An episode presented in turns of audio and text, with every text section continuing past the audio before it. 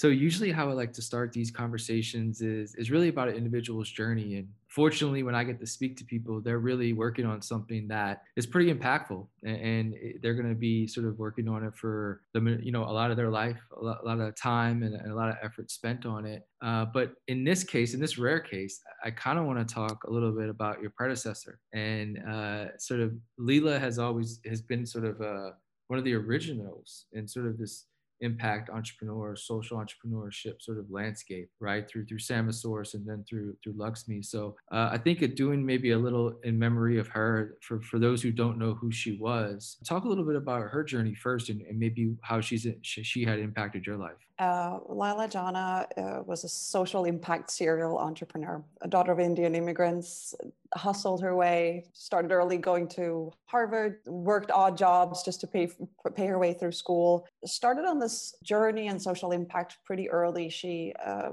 you know, when she was still in her early teens, she went yeah. uh, to Africa um, to volunteer work and just got presence to this um, tremendous pool of talent that is uh, part of the, the that continent, but we just never really get in contact with here in the West. You know, that kind of planted a seed for her early on. Uh, fast forward a couple years after after she graduated from high, from Harvard, she got this idea of starting Samasource, her first social impact startup which is in the tech AI space, essentially placing computer centers in rural parts of Africa, teaching young adults and women basic computer skills and Amazing. data entry skills. Mm-hmm. And through the highway of technology, then uh, working with Fortune 50 companies such as Google, Microsoft, and Tesla, giving work to these marginalized communities through computer work. For example, say Tesla needs to annotate images for self-driving cars. It's mm-hmm. it's a mm-hmm. job that requires a human component it's you know looking at an image and saying this is a person this is a building this is a bus or whatever right. it might be right um, so it's a human that needs to do it at least at this point um, but you know in many other in many other countries and you know in the developed world not a lot of people are wanting to take on that type of job but mm-hmm. you know for someone living in a slum in east africa that provides a new future and yeah. you know for them to be able to work directly with these with amazing. these um, you know amazing companies is yeah crafting a new future not just for that individual but also for that individual's family and for the community at large so that was you know the genesis of her social impact journey and uh, she was going back and forth to africa a lot one day at a local market in uganda stumbled upon this ingredient called nilotica which is a type of mm. superfood nut that grows wild on trees in northern uganda and south sudan and just seeing these, you know, like a like a not like nilotica, but also all these other rare medicinal plants that are available in the region, but I've never been exported to the West. Just, you know, it's been used by the local communities for generations, but mm-hmm. we just never see it here in the West because right. we're used to lab produced products and um, a different type of connection to, to nature to just realize that wow okay i can actually start another uh, social impact company applying the same type of give work model that she pioneered with samasource but then using clean beauty as the vehicle to create good so in the harvesting of the rare medicinal plants that we use for our products here at Luxme, we're partnering with women's fair trade cooperatives in uh, remote areas of the world and then giving work to underserved women in underserved communities in harvesting the, the plants. So mm. it is not just you know providing work to that individual and helping them lift themselves and their families out of poverty but it also then impacts climate change because you show the local communities the value of these natural resources mm-hmm. specifically uh, nilotica trees, for example, for the longest time, the the locals didn't quite realize the power of of these of these trees and preserving these trees. They would get chopped down and sold for firewood for a dollar a day on, mm. on, on the wow. uh, along the roadside. But then showing them that hey, actually you know, you can harvest the nuts. They've been using nilotica, the nilotica nuts um, as a cold pressed butter for generations to treat various skin conditions. But it was just used on, you know, on, on a local scale, but sure. to show, oh, you can actually work with the West. We can, we can export that. And um, especially northern Uganda was a region that for decades was torn apart by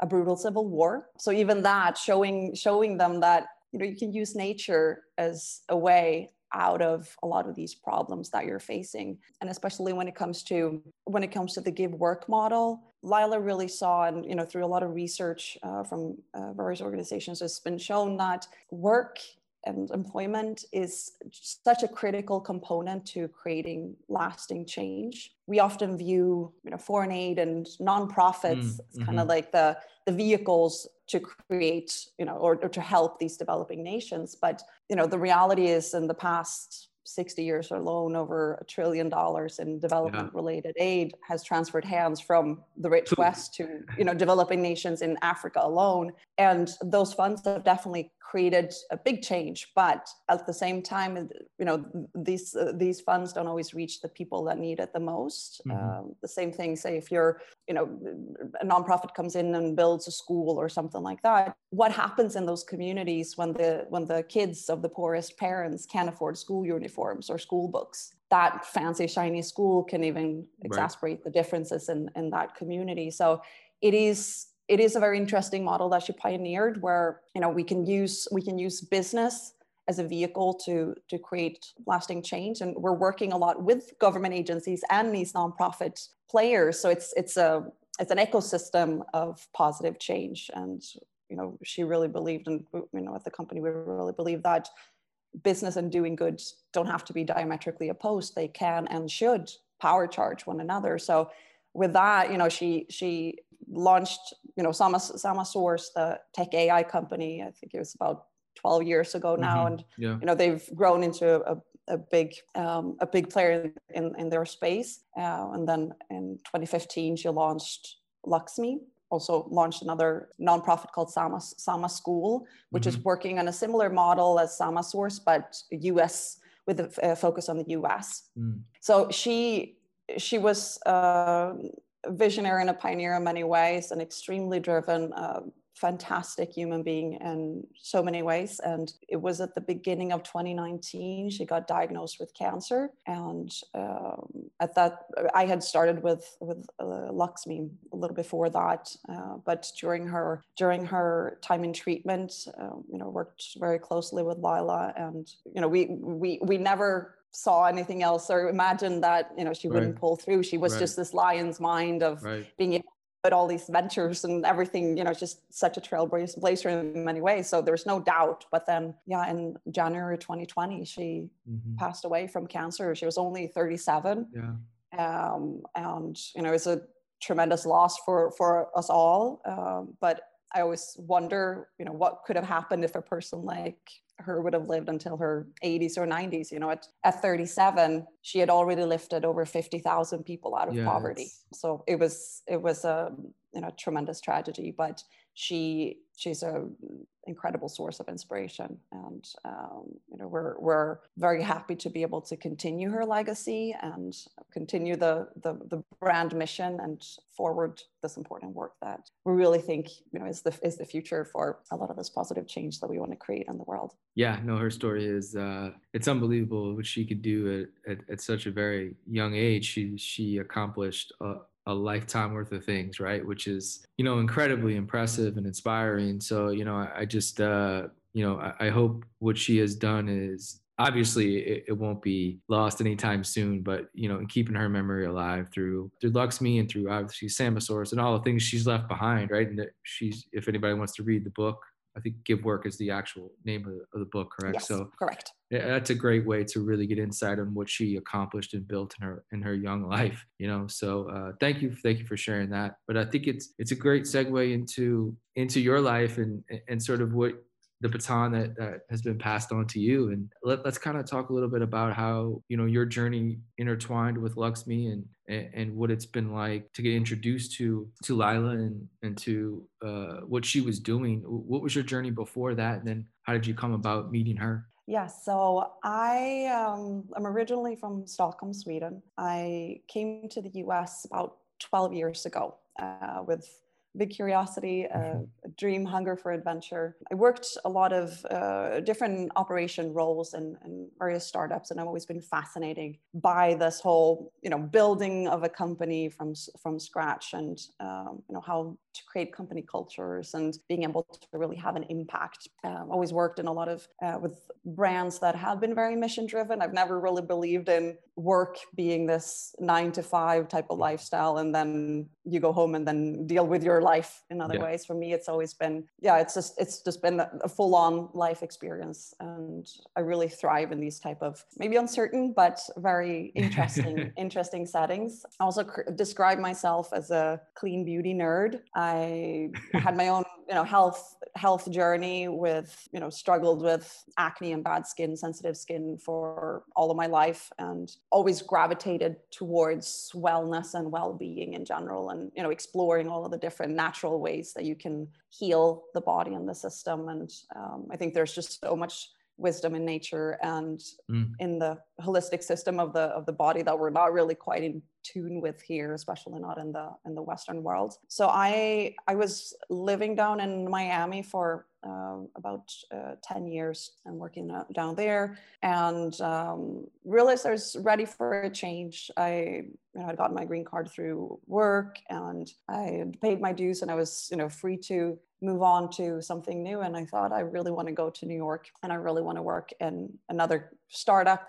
with uh, something that I truly believe in, and um, saw that Luxme was uh, looking for uh, an operations and finance manager, and that was, you know, the the perfect the perfect job for me. I was, you know, familiar already with the brand and and uh, really like the products, and um, yeah, you know, interviewed and uh, met with Leila, and we really really clicked right away. We you know share the same mission and view of a lot of different things from everything in you know from business to life through yeah just very similar characteristics in many ways. So on, on that application on that application did you put that you were a marathon runner and you're uh quite quadrilingual. I can't even say it, let alone Quadri- um, I, I'm not sure if I did, but um, somehow that was one of those things. I don't know actually how. I know Leila picked up on that um, because she would always. I remember whenever we would go someplace, and she would always introduce me and say, oh, this is Anna. She's um, she's done Ironman. Comp- she's done Ironman triathlon, so she's an Ironman. Yeah. An Ironman. Yeah. Um, and you know, to me, that's just I've always been super fascinated by you know doing physical challenges and races and you know long endurance type of um, type of sports. So it's just been part of my nature. So I've never really quite you know reflected too much on what, what's that. harder to to become quadrilingual or becoming an iron woman what's like what was because they're both equally, I feel like, as damaging. Like one's on the body and then one's on the brain. They're both equally hard to do.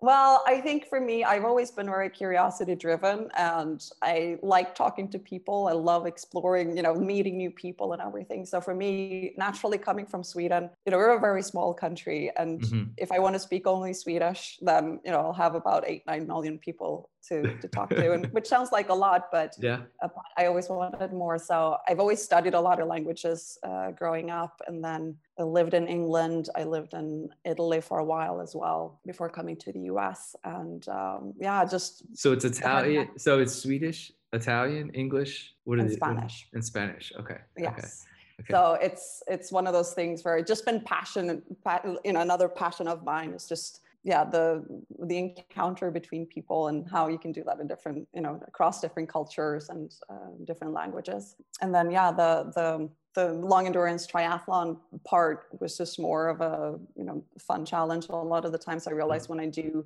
when i do these intense races i learned so much uh, mm, yeah. i would say that the iron the ironman the full ironman that i did was one of the biggest learning experiences for me and i've i've i've, I've applied the knowledge from there. Sure. Yeah. Um, so I, I, I don't know if i could uh, you know compare the two. I, I, think maybe languages is, is trickier because you have to upkeep it Yeah. with a race. You can, you can train and you can have it done and in a way you can live off that old merit forever.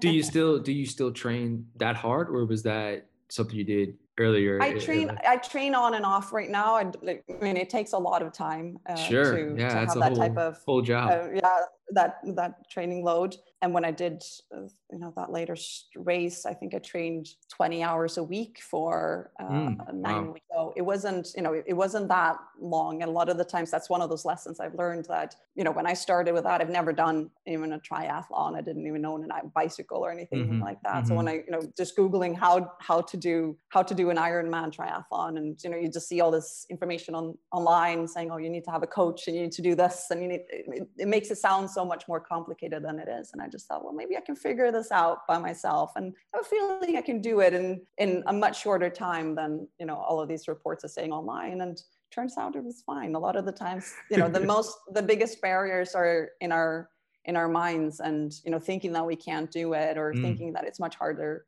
than it is. I mean how often does that not happen? Do you right. think that you know oh this is going to be a really intense thing and once you're through it you're like wasn't actually that bad so I mean, it seems like for from learning languages and doing the triathlons, there's I think there's a lot of sort of mental like fortitude and just concentration that goes into those both of those items. Uh, how is that segued into you know becoming CEO of a of a growing brand, impact brand, which is a bit different, right? Because obviously, you know, P and L matters, margins, all these all these things that normal businesses sort of worry about. You have to worry about that too. But you're also, like you said before, we're sort of dealing with the idea that this business and company can change a generation of people right? It can change the generation of a community of an entire neighborhood or community you know through this. So how is it transitioning to ceo and obviously you know these mental challenges you've you faced before and sort of just overcome personally how has that helped you know translate into into becoming the, the ceo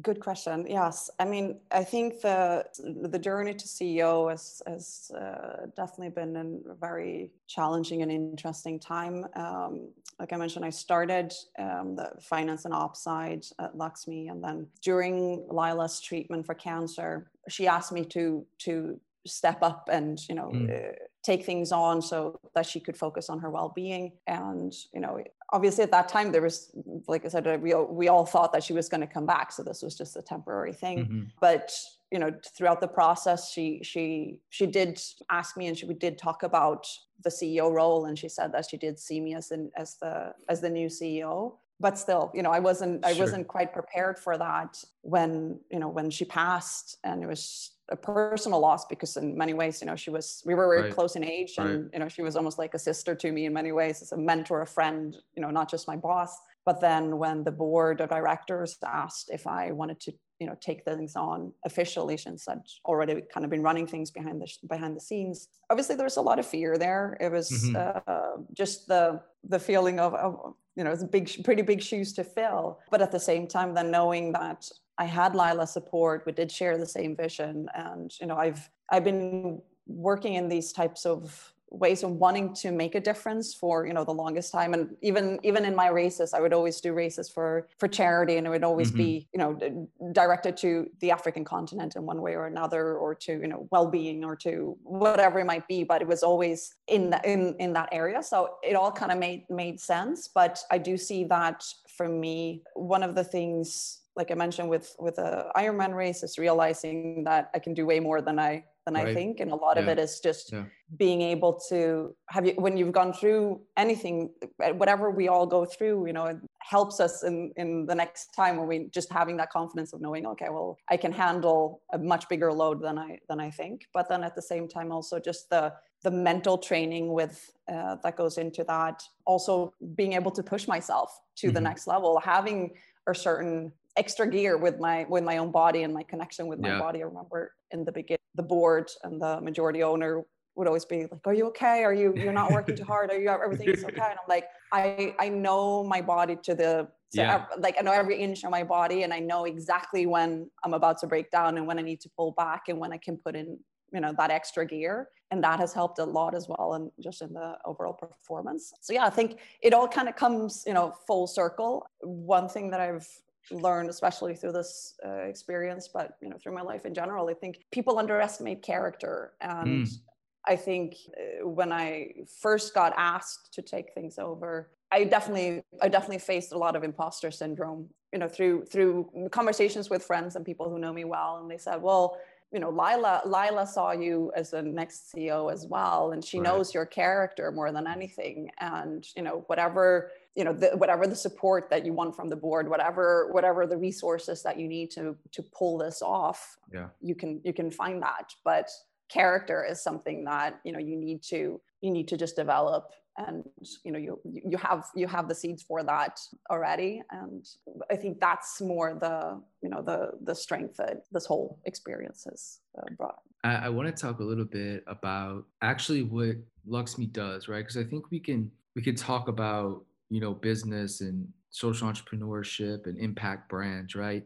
Sometimes they're just words right? And and and, and we don't see and normally people don't understand like actually what happens right to in communities and, and the impact that occurs and how lives can be changed through through through business models like this. So just kind of take us through an overall picture maybe of what luxme is and, and sort of its its mission and, and sort of its, its goals as as a company yeah so uh, like i mentioned it's a clean beauty brand. Uh, so we do skincare, clean ingredients, and uh, using rare medicinal plants that we source from various regions around the world. These type of plants that have been used by indigenous communities for generations, but that we just commonly don't see in the West because it is a it's a costly and patient process to yeah. you know get get um, get access to to these types of uh, botanicals you know on a, on a, larger scale. So with that like i mentioned we work with uh, mostly with women's fair trade cooperatives a lot a lot of our businesses um, harvesting nilotica in uh, northern uganda. But then also we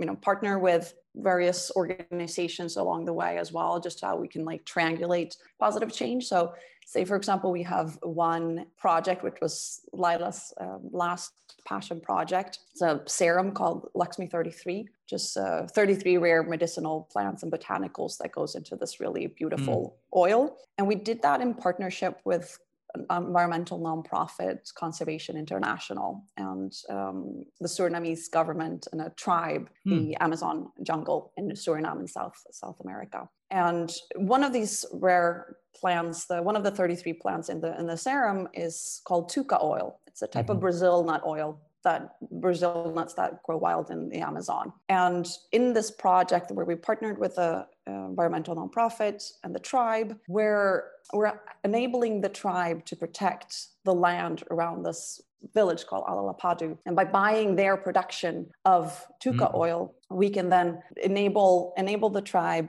through the protection of this environmental nonprofit and the support from the Surinamese government help the tribe to protect 235,000 hectares of Amazon jungle. Wow. Um, which is you know a tremendous asset to to the locals, but also then for the wildlife that live sure. there. I mean, it's a it's it's a very empowering project and message also for the individual consumer. I feel because mm-hmm. especially mm-hmm. when it comes to climate change. There mm-hmm. are not a lot of things we can do on an individual level uh, that is not right. restrictive. A lot of it is living less somehow. It's fly less, eat less yep. red meat, drive less. But we really believe that when it comes to climate change and in general to create positive change, we need to incorporate you know daily habits in a way that makes this change sustainable for the individual as well you know it's driving less or you know dr- flying less and all of that stuff only works i think for for a certain amount of time and then you kind of start sure. to get back into your regular routine again but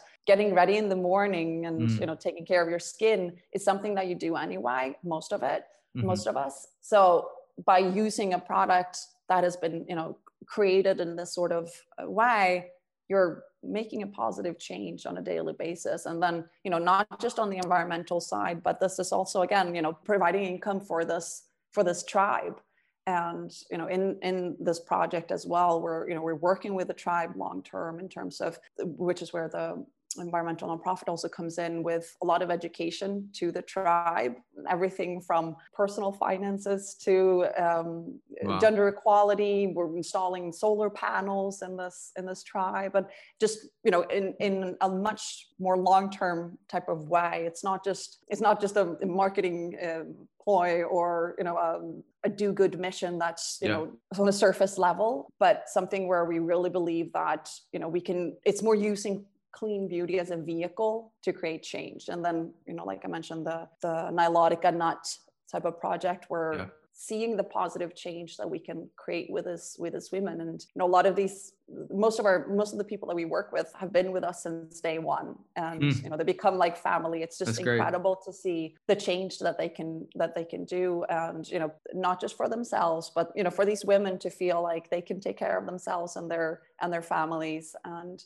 for their for their kids to be able to go to school and you know also just imagine that world where kids grow up and they see their mom being able to take care of herself and their mm-hmm. family she can mm-hmm. She can choose her partner out of love not out of necessity yeah. she has yeah. a voice because at the same at the same time it's when you have when you have that sense of agency over your own life you know it, it also impacts so many other problems that we're trying to solve downstream on a global scale like i mentioned education right healthcare sanitation research shows that on average, a woman tends to reinvest about 90% of her paycheck wow. into the health, education, and well being of her family and community. So the impact just by giving work to a woman, you just spread the impact further yeah. and deeper. And that's that type of impact that we can see. You know, it's also just in terms of say spreading democracy for example right? It's like totally. when you have when you're when you're a contributing taxpayer I, I was the, thinking the, the same thing. Yeah.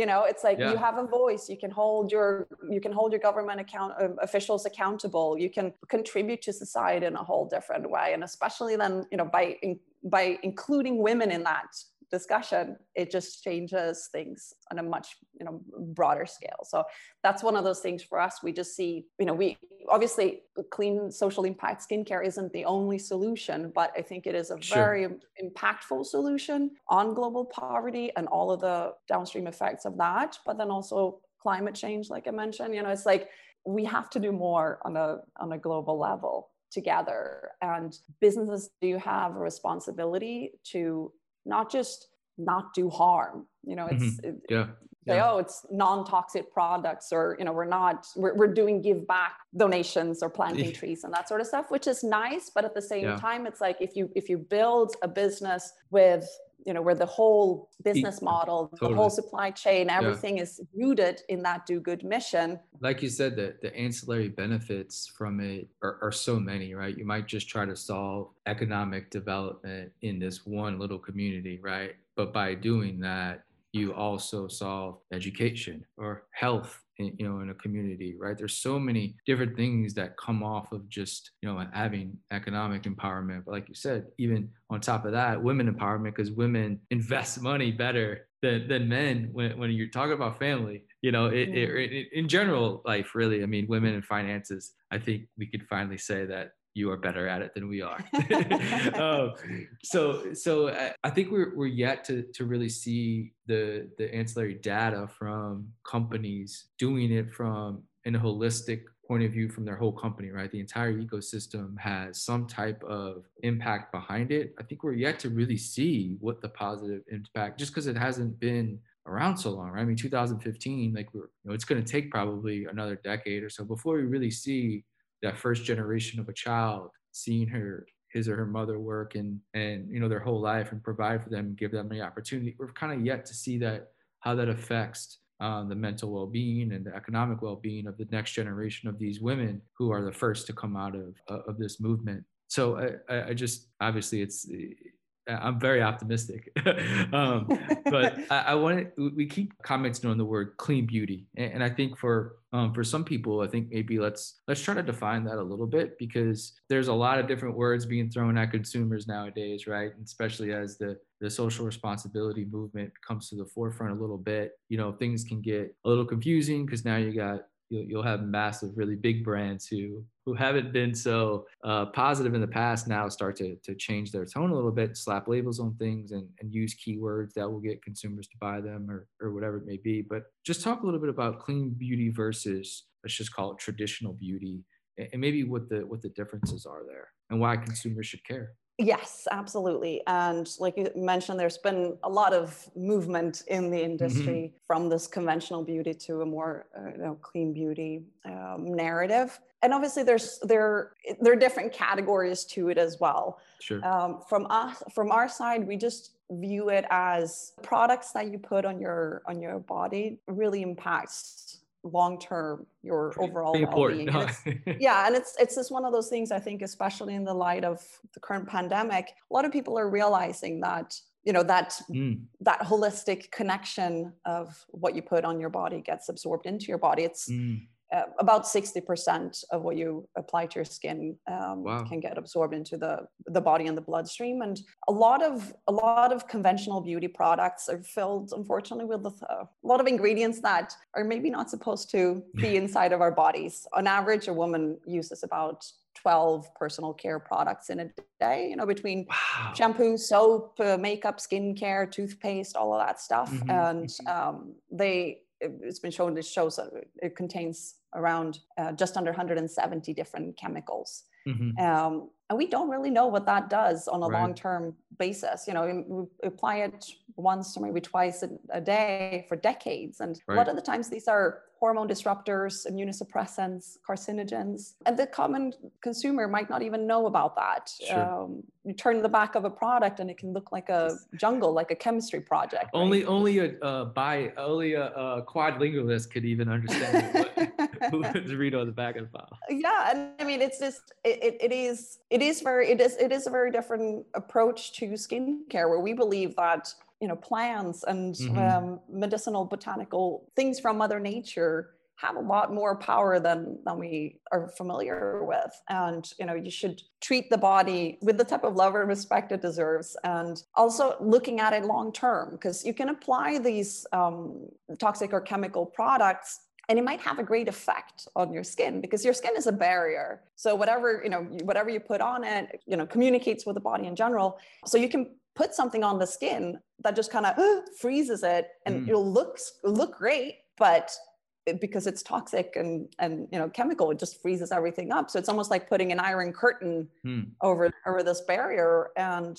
like i said it might be hormone disruptors and immunosuppressants right. and all can't that really see internally. you don't know what that yeah internally what's yeah happening. what is happening and what is what is going to happen long term and we don't know the effects of that so in general you know it's also not just the effect on yourself but there's also research showing that they found a couple, they did some research a couple of years ago. I think it's 287 different chemicals in the umbilical uh, cord blood in newborn babies. Wow. so even that you know it's stored in the body. It's it's it's passed on to the next wow. generation. And you know these small toddlers and newborns you know they they should not be exposed to these type of chemicals. It's not it's not something the body was made to handle. So for us we really think that you know we we, we want ingredient transparency. We want ingredients that actually do good for the body short term long term and like do good for the for the planet. So for us it's like you shouldn't have to choose between a product that actually works and does good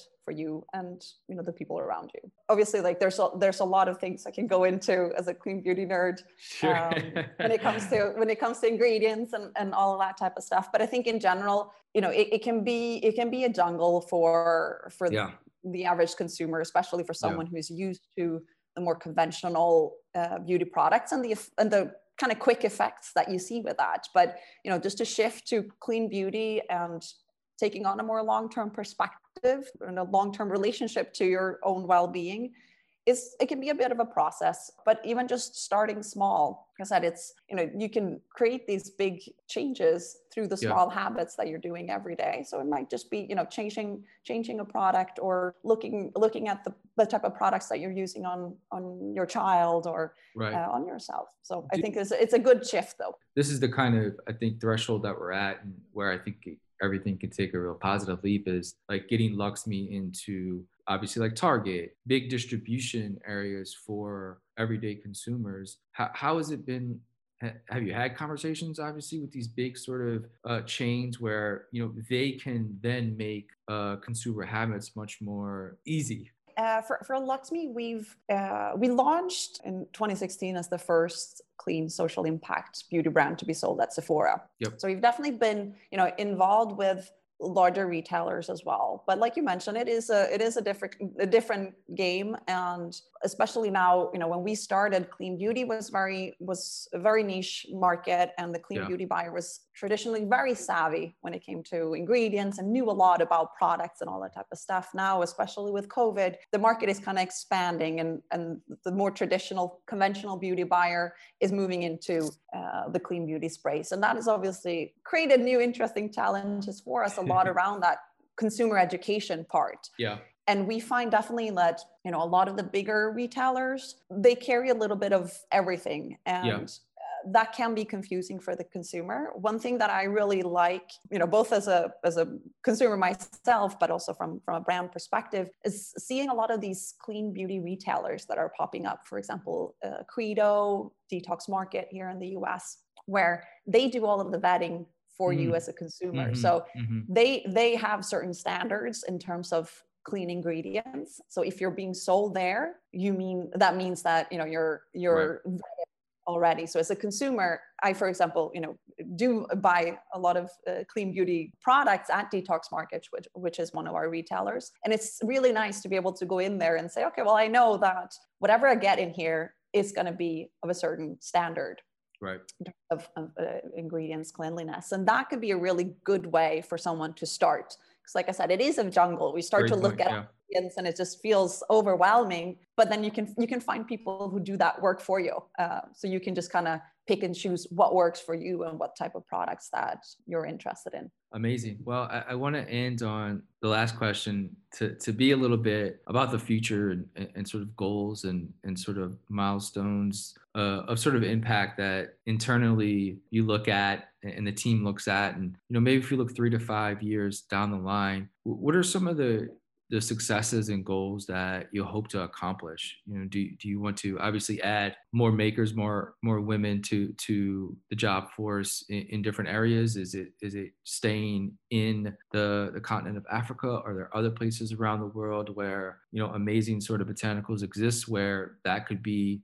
another area where employment can go a long way and, and the, the products there can be equally as, as clean and sustainable. So just when, you know, when, when you're talking about impact, you know, sort of goals over the next three to five years, what, what do those look like? I've been thinking a lot of, of about that lately. Obviously, when I um, started as a CEO and, and officially took over, you know, it was, was a big part of the conversation also with the board because naturally when when there is that type of handover from um, the previous CEO, Leila, who you know was had such a clear profile and she was you know a very strong character in many ways. Just in in general, just you know the the continuity of the brand has been a big a big discussion for us. And how do you you know translate her legacy into uh, mm. the future for us and I mean, I've been very lucky that our community has been extremely welcoming to me and, you know, really embraced mm-hmm. me and, and accepted this change in, in a very supportive way.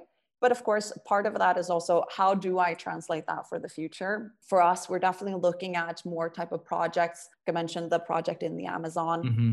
I do feel that you know there are a lot of really cool ways that companies can work with the environment and you know help help the consumer fight climate change and you know mm. a wider range of problems that we want to take on. I do see as well that just as with the pandemic and a lot of brands kind of waking up to the need for more do good missions and that sort of stuff. I mentioned, you know, there are a lot of brands who are doing give back donations sure. and planting trees type of initiatives, and that is definitely good. But we do mm-hmm. also want to encourage more brands to take it on at a deeper level. Yeah. So we're also, you know, I do participate in a lot of different uh, situations and, and yeah, podcast interviews and different uh, different outlets to help other brands you know in other in- industries because you can apply the give work model to to right. most industries right yeah um, and i think that that's that's a direction that we would like to see as well like you know we're we're happy to be one of the first in this but we're definitely not wanting to be you know one of the last either so to start and help lead this movement mm. um, of incorporating the yeah. business world with the nonprofit and the foreign aid world and empowered consumers i think that could be a really interesting ecosystem moving forward so there's there's a lot of things obviously on on my mind of how as well how we grow a brand in an authentic way i mean especially in the startup world there's there's so much hype around you know insane growth and all of this yep. top line revenue it's all this yep. stuff yeah. and you know you becoming big on instagram and all of that mm-hmm. type of stuff mm-hmm. and i mm-hmm. think for us you know the having always the triple bottom line in mind of profit people and the planet is critical of course you know there there there are a lot of different voices there's no way the right way to to grow a brand but we sure. want to continue to be an advocate be be outspoken and have a strong voice in the clean beauty space and beyond in the business world in general